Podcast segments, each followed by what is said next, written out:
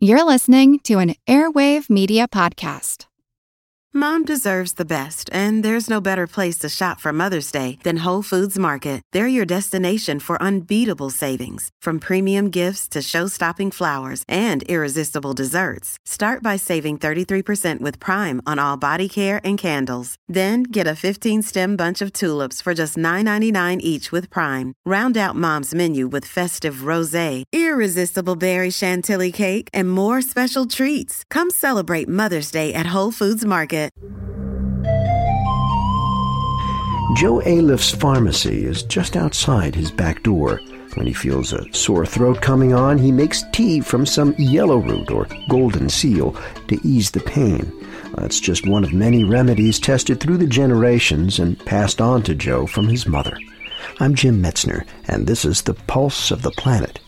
Well, Joe lives in the Appalachian Mountains of West Virginia, which is known for its rich biodiversity a retired coal miner, he believes that Mother Earth gives us everything we need, including cures for common ailments. That mountain is like a drugstore.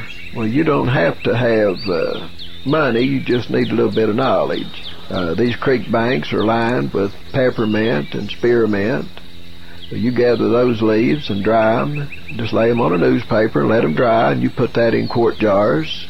And if you get an upset stomach, through the winter, you simply make yourself a mint tea. And maybe have a cup in the morning and a cup at noon, maybe one at evening, and your stomach trouble's over. And if you get diarrhea, all country people keep blackberries canned. If you get diarrhea, you simply take blackberries, drink the juice, eat the berry, it doesn't make any difference.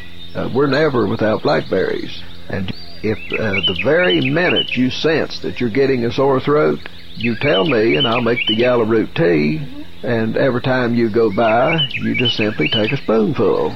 The trees and plants provide more than just medicine for the folks of Appalachia. Each season brings a different selection of edibles. In our next program, Joe Aliff tells us how families traditionally gather food in the springtime. Pulse of the Planet is made possible in part by Virginia Tech, inventing the future through a hands on approach to education and research.